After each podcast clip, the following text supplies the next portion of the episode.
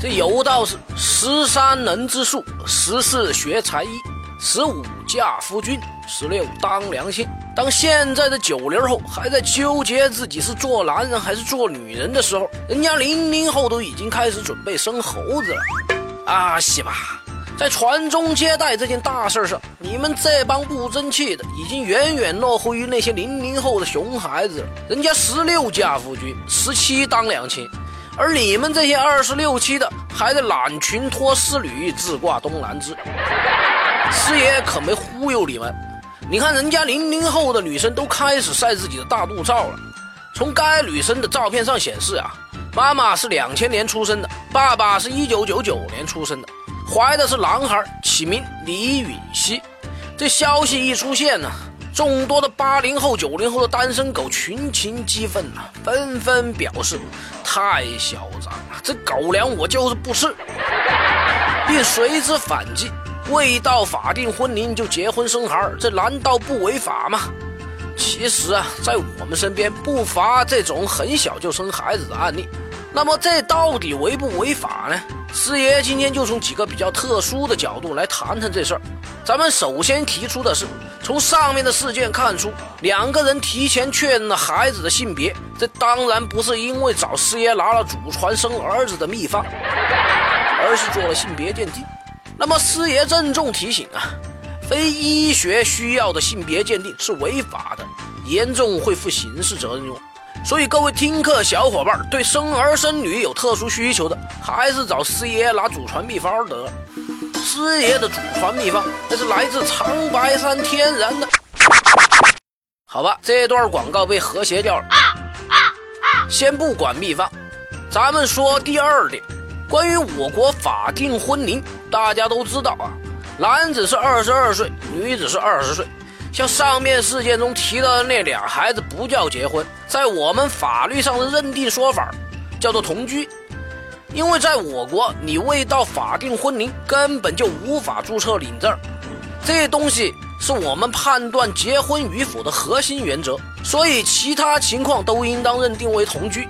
对于同居呢，师爷单独要给小伙伴们说道说道，我们的法律不会把同居定性为违法，但是相应的同居也不受法律的保护。真要较真儿的话，这年头未婚同居那一点儿也不稀奇。还得了个新名词儿叫试婚。您要跑大街上说这个不行，那个不可以，别的不说，被送进精神病院那是迟早的。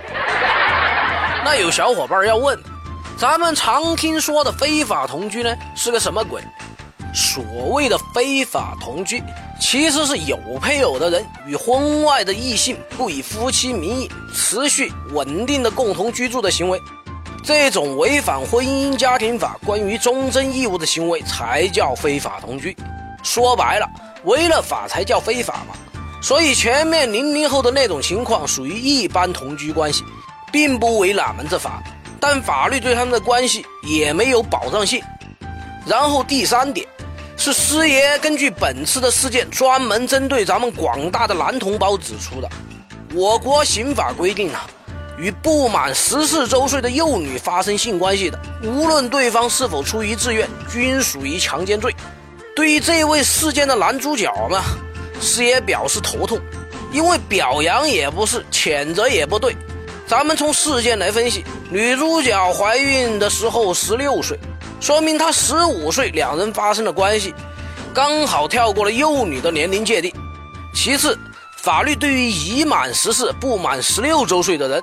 受不良影响早恋的而发生不正当关系的，不予追究刑事责任。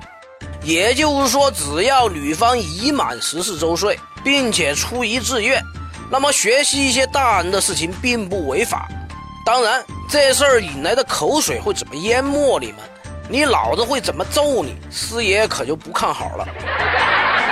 最后，师爷想说一些个人观点：虽然两孩子的行为并不违法。但不代表就是正确的。师爷觉得，首先未成年人的各方面认知还不成熟，这样的结合很大可能是一时冲动的产物。别的不说，给孩子起名李允熙这事儿就被网友疯狂的吐槽是个棒子名儿。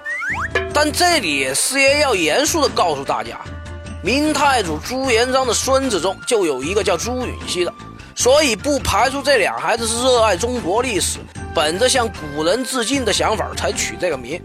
虽然那个朱允熙只活了十五岁。另外，从生理上来说，女性的最佳生育年龄是二十三岁到三十岁之间，而咱们的女主角自身的发育尚未成熟，强行怀孕生子的结果是对母亲和孩子都不好。最后，师爷要呼吁呀，对孩子的性教育和思想德育引导，是咱们那些父母和咱们社会应该继续加强的，别等孩子出了事儿再来悔之晚矣呀。